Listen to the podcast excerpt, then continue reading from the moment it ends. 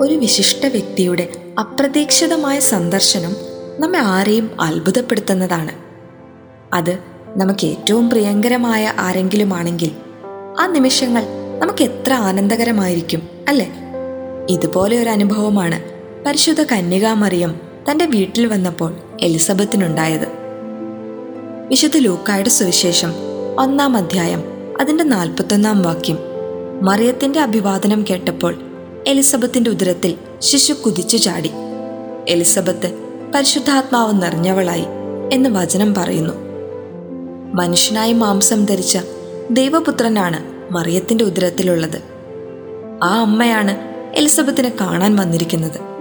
അപ്പോൾ ആ കൂടിക്കാഴ്ചയുടെ സന്തോഷത്തിന് കാരണം ദൈവത്തെ കാണുമ്പോഴുള്ള ആനന്ദമായിരുന്നു. താൻ സ്വീകരിച്ച ദിവ്യകാരുണ്യത്തെ പങ്കുവെച്ചു കൊടുക്കാനായിട്ടാണ് പരിശുദ്ധ മറിയം എലിസബത്തിന്റെ പക്കലെത്തിയത്. അതെ ഈശോയെ ഉള്ളിൽ സ്വീകരിച്ച ഏതൊരു വ്യക്തിക്കും മറ്റൊരാളിലേക്കും പരിശുദ്ധാത്മാവിനെ പകർന്നു നൽകാൻ സാധിക്കും. ഈശോ വരുമ്പോൾ പരിശുദ്ധാത്മാവാണ് നമ്മിൽ നിറയുന്നത്. മറിയത്തിന്റെ ദൈവപുത്ര മാതൃത്വം പരിശുദ്ധാത്മാവ് തന്നെ എലിസബത്തിന് വെളിപ്പെടുത്തി കൊടുത്തിരുന്നു. തന്റെ കർത്താവിന്റെ അമ്മയുടെ സാന്നിധ്യം ഒരു ഭാഗ്യമായി കരുതിയ എലിസബത്ത് അത് ഉദ്ഘോഷിക്കുന്നുണ്ട്. പിന്നീടുള്ള അവരുടെ സംഭാഷണം ദൈവകീർത്തനമാണ്.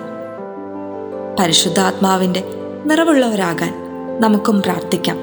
എന്നെ കാണുന്നവനും ഞാൻ കാണുന്നവനും ആത്മാവിനാൽ നിറയപ്പെടണം.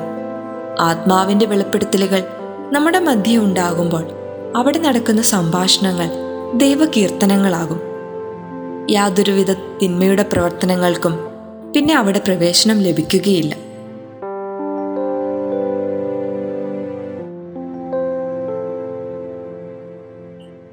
You are listening to Heavenly Voice from Caris Youth.